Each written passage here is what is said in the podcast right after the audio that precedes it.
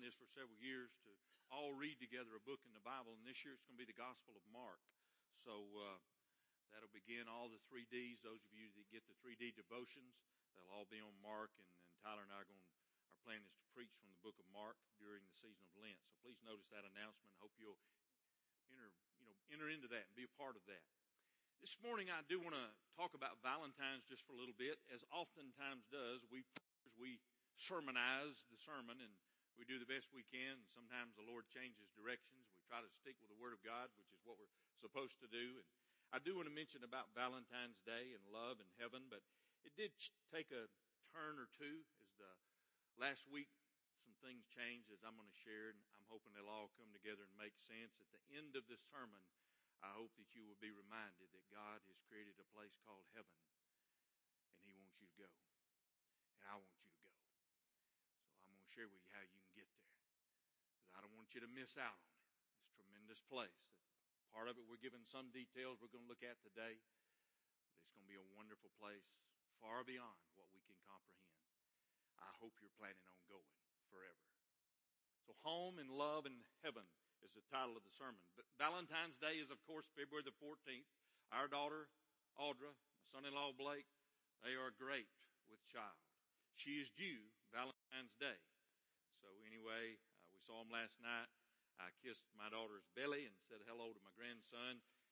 Hopefully he'll be here coming soon. But anyway, Valentine's Day, joyful fun day for a lot of people.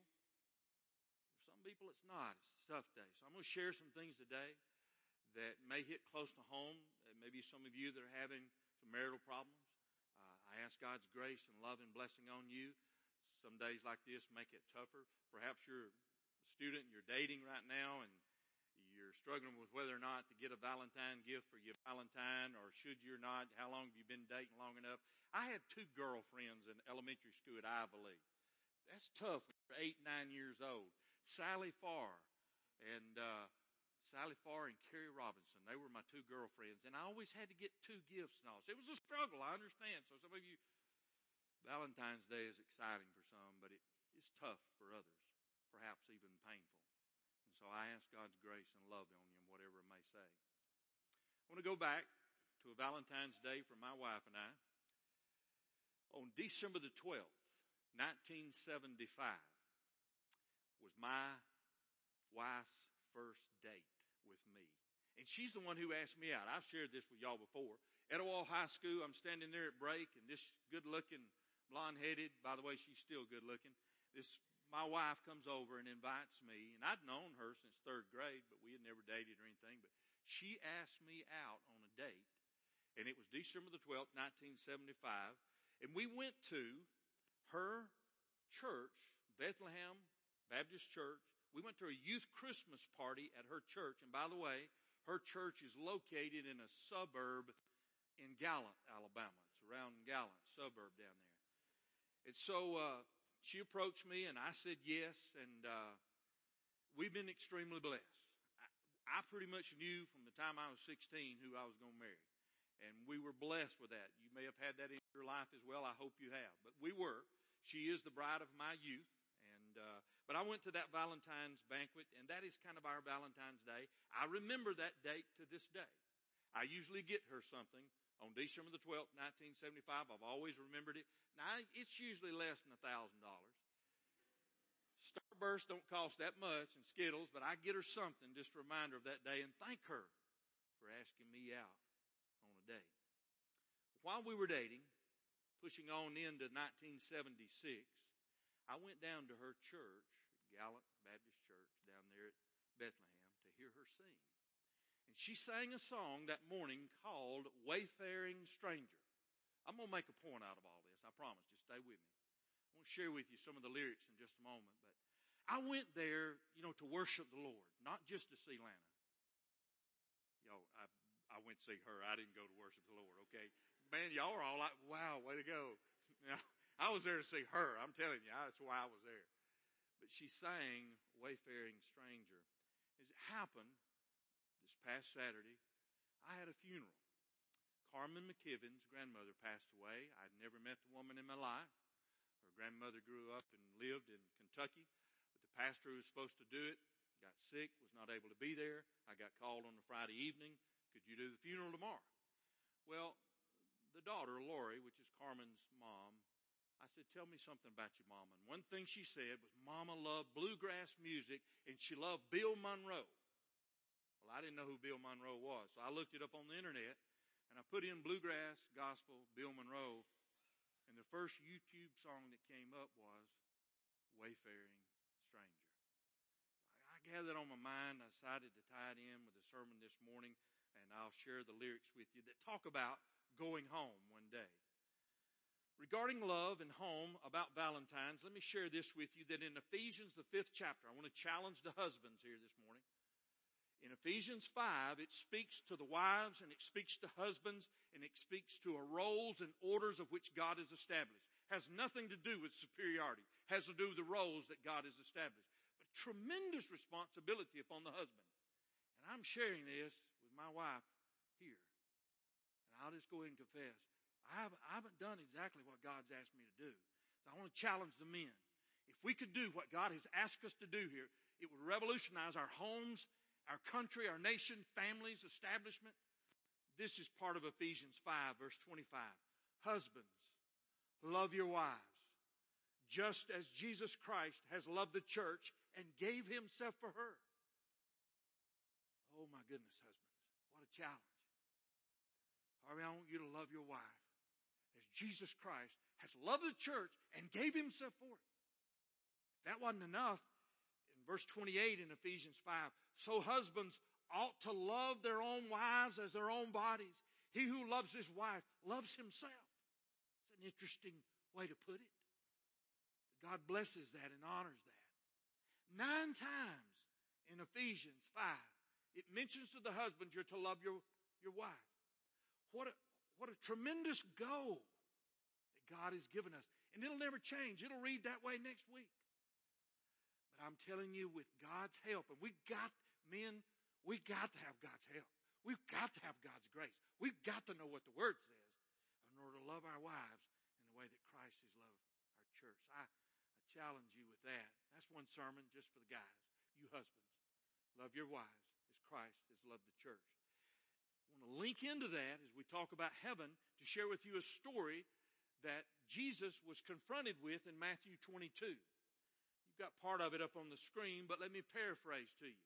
The Sadducees came to Jesus in Matthew 22. The Sadducees didn't believe in the resurrection of Jesus Christ. They knew the Old Testament, they knew the Pentateuch, but they didn't believe that people would rise again. And so they were going to question Jesus and try to trick him. So they said to this, Jesus, let's say that a, a wife is married to her husband and her husband dies. According to Moses and the law of Moses, then the, the next hu- husband in line would be that brother he would have to marry her. And let's just say, Jesus said, that all seven brothers died. Now I'm thinking that fifth or sixth brother by then would have figured it out. This ain't going to be good to marry this woman. But nonetheless, all seven of them died. This is the story. This is, they're going to trick Jesus with this. So all seven husbands have died. So when they get to heaven, whose husband will be the husband of that wife? Jesus' answer is found in Matthew 22. Jesus answered, said to them, You are mistaken because you don't know the scriptures nor the power of God. And that's important for us too. We need to know the scriptures and we need to know the power of God. For in the resurrection, they neither marry nor are given in marriage, but are like angels of God in heaven. It does say that we're like angels. We're still who we are. We're given a glorified body. Paul talks about it in Corinthians. But marriage is not going to be the same way. And Jesus said, like that, like the angels who do not marry, you won't be giving in marriage and marriage in heaven. Then he goes on to say, but concerning the resurrection of the dead, have you not read, which he knew they had read, have you not read what was spoken to you by God saying, I am the God of Abraham, I am the God of Isaac, and I am the God of Jacob. God is not the God of the dead, but He's the God of the living. We had a funeral the other day, and Tyler prayed, and I was sitting right here, and I remember being affirmed in my, my spirit when he prayed. And part of the prayer was, God, remind us that we are, are the God of the living, not the God of the dead. And I was, mm, amen. When was the concept of eternal life first given to human beings? I sent out the 3D. Harry Vance asked me this question Wednesday night. This is kind of another turn in my sermon. I'd already picked the scripture in Job, but I went back and I thought about that. When did humans first get the concept that this is not all there is, that there's something after this? Well, I want to go to, first of all, to the book of Ecclesiastes, the third chapter, oftentimes read at the service and death and resurrection. It's the scripture that says there is a time to be born and there's a time to die. There's a time to plant. There's a time to harvest that which is planted. There's a time to, to laugh and there's a time to cry. You know the passage. In that text, Ecclesiastes 3:11 says, God has made everything beautiful in its time, but also God has put eternity in their hearts, except that no one, no human can find out the work that God does from beginning to end. He is Alpha and He is Omega. But yet He has put eternity in their hearts. You understand what that's saying? There is something within us as humans to know this is not all there is. And in fact, think about this. Worldwide, all religions around the world, all cultures of almost all of them, all around the world, have some understanding of something in the hereafter. There's some kind of afterlife. I realize there may be a few, but I'm talking about a huge number have this built into them. And I believe part of it's simply because God put it there. I went back and did a little more research in the book of Genesis. This statement is found several times. This is in Genesis 49 33. And when Jacob had finished commanding his sons, the Bible says that he drew his feet up into his bed and he breathed his last and was gathered to his people. That phrase, gathered to his people, is mentioned several times in the book of Genesis. Already that understanding of there's something after this. Then I do want you to see the, the scripture that I chose in the book of Job. Job 19th chapter. Most scholars believe that Job is probably the oldest book in the Bible. Some don't. But nonetheless, it's one of the oldest books in the Bible. That's for true. Listen to what Job said. Job's the one who suffered so much, but he made this statement which is really prophetic about things that were to come. This is in Job 19 verse 25. For I know, I know that my Redeemer lives. And he, that is my Redeemer, shall stand at last on the earth. And after my skin is destroyed, this I know, that in my flesh I shall see God, whom I shall see for myself, and my eyes shall behold, and not another. How my heart yearns within me for this. There's something within us that knows that there's something after this. Job knew it. It was built into him. Paul said it even when he was about to die in 2 Timothy. You remember when he was about to, tradition has it that he was beheaded. But you remember Paul said, my departure is at hand. Those are dying words. My departure is at hand. I fought a good fight. I've, I've kept the faith. I've run the race. I've kept the course. You remember when he said that? But he said, finally, there is laid up for me a crown of righteousness, which the judge will give me in that day. And not only to me, Paul said, but to all who love his appearing. I'm, I'm excited about Jesus coming back. He's been preparing a place for you and me got a home for us. It's built in within us. And Job knew it. I know that my Redeemer lives. I shared with you earlier, again, a passage that's often used at a service of death and resurrection. And I've used it at many of your loved ones. It's in the book of Revelation. It just gives us a glimpse and a taste of this place that we're going to get to go to. Revelation 21, 2 through 5. And I, John, I saw the holy city, New Jerusalem, coming down out of heaven from God it was prepared as a bride adorned for her husband. And I heard a loud voice from heaven saying, Behold, the tabernacle of God is with men, and, and he will dwell with them, and they shall be his people. And God himself will be with them, and he will be their God. And God will wipe away every tear from their eyes. There shall be no more death. There'll be no more sorrow. There'll be no more crying. There shall be no more pain, for the former things have passed away. Then he who sat on the throne said, Behold, I'm going to make all things new. And he said to me, Write, these words are true and they are faithful. I've got so many questions about heaven. And in my mind, I can only let my imagination run in between the lines because we live in a world that has pain in it. We've all wept. No more death. I want to go where I don't ever have to preach another funeral. No more death. No more pain. No more sorrow. No more crying. All former things have passed away. So our minds, which are geared to those things, it's hard for us to imagine. Oh my goodness, God, how good that could be. No pain, no anxieties, no worry, completely gone. And then he adds, I'm just going to make everything new. We can only imagine that. But he gives us some description of the way this can be. I want you to go there. I want you to go there. Do you know how to get there? Let me share with you the words from Wayfaring Stranger. It's an American folk song. We don't know who wrote it. It originated probably in the early 19th century, and as with folk songs, sometimes there's many variations, and sometimes the lyrics are a little bit different, and so is the tune. But this is this is the tune that the bride of my youth sang on that Sunday in 1976. I'll give you just one or two lines.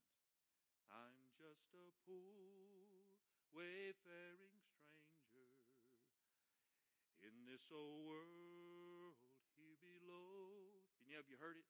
That's all I'm gonna sing because the latter part got real high and I can't get that high, but she can. I'm traveling through this world below. There is no sickness, toil, nor danger in that bright world to which I go. I'm going there to see my Father. I'm going there no more to roam. I'm just going over Jordan. I'm just going over home. I know dark clouds shall gather o'er me. I know my pathway's rough and steep. Talking about here. But golden fields lie before me where weary eyes no more shall weep. I'm going there to see my mother. She said she'd meet me when I come. Verse three, I I want to sing salvation story in concert with a blood washed band. I want to wear a crown of glory when I get home to that good land. I'm going there to see my brothers. They passed before me one by one. Last verse. I'll soon be free from every trial. This form will rest beneath the sod. I'll drop the cross of self denial and I will enter in my home with God. I'm going there to see my Savior who shed for me his precious blood. I'm just going over Jordan. I'm just going over home. We do get a lot of our theology about heaven from the hymns and songs that we sing. I want to ask you something. What if, what if there were no references about heaven at all in the Bible? You'd have to cut out quite a bit, but no references at all in, in about heaven. How much hope would that take away from you? How much hope would that take away from us if, if there was no mention of eternal life, no mention of an afterlife, no mention of heaven? Would we have an assurance of eternal life if it was never mentioned? I say that just to remind you of how many times it is mentioned. And God wants us to go there The disciples were wrestling with the fact that Jesus kept saying, I've got to die and I'm going to go away. They didn't want him to leave. They wanted to set up his kingdom right then. And of course, I, I wished he had him. I wish that was established, but that's not the way he did it. Jesus said something to them in John the 14th chapter. And again, it gives us a glimpse of the way things are going to be. Jesus said to the disciples in John 14, he reminds us, let not your hearts be troubled. You believe in God, then believe also in me. In my Father's house are many mansions. Greek translates it, some translations into many dwelling places. So again, our imagination. But Jesus said, I go to my Father's house, many mansions. And he said, if it were not so, I would have told you.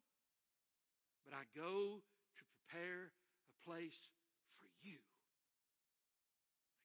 Again, my goodness, what kind of place has he prepared for you? He said, I'm going to prepare a place for you. And then he said, I will come again. I will receive you to myself that where I am, you may be also. And where I go, you know. And the way you know.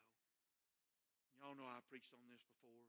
Sheila made reference to it because Thomas said, Lord, this is the way he put it. Thomas said, Lord, we don't know where you're going. We don't know where you're going. And how can we know the way? What a great question. Because Jesus said, Thomas, he's saying to you and I, I am the way, I am the truth, and I am the life. No one shall come into the Father except through me. Recently, I shared with you that I witnessed to a man, but not just me, his cousins, his family have been praying for. They've been witnessing to him. I just got to have the icing on top of the cake. I got to be there in the moment and prayed with him to receive Christ, and I shared this passage. Said, I'm the way, the truth, and the life. He said, I want that. I, want to go see this place he's prepared for me. And I said, why don't we pray? He received Christ, asked Christ into his heart. A week or so later, one of the cousins called me and said, he, he wants you to come back. Would you come back and talk with him? He's still in the hospital. And I said, sure. And after we talked for a while, I held his hand. I, I said, I'm going to pray with you, but before I pray, I'm going to, I'm just going to say the, the 23rd Psalm out loud and let that lead into our prayer. He said, yeah. His voice is weak. But I could hear him as I closed my eyes and I started repeating the 23rd Psalm. The Lord is my shepherd. I shall not want. And I could hear him saying it. And by the way, the most important word in the 23rd Psalm is the word my. When you can say it and you can claim, my shepherd. He's my shepherd. We got down to the last verse and I could hear him repeating it. Surely goodness and mercy shall follow me all the days of my life. You remember what the last line is, but let's say we, we can't say it because it's what it wasn't in the Bible about eternal life. Remember what King David said? I will dwell in the house of the Lord. How long? Forever. David said, I'm going. I've had relationship with him. I, been in the green pastures with him. I've walked beside still water. He restored my soul. But I will dwell in the house of the Lord forever. I want you to go home. I want to go home. You can imagine what it would be like. But we too, because of Jesus Christ, can say, I will dwell in the house of the Lord forever. I highly recommend you plan on going. Jesus said, I'm the way, the truth, and the life. You can know that today. I know I've preached two or three sermons, but let me pull it back to love and heaven and home. Because God loves us, He has created heaven for us, a place that He calls home. And He wants you to come home. Let's pray together. God, we love you today. We praise you today. Remind us this Valentine's Day and all this week, and remind us that every day we are loved by our Maker. God, remind us also you've created a place for us called heaven, and we get to go home. Lord, I pray for anybody here this morning. They've never made that decision, even right now in this moment. And they say, Jesus, forgive me. I ask you to come into my heart. I want to make sure I'm going home. We pray this in Christ's name. Amen. Let's stand together and sing the closing.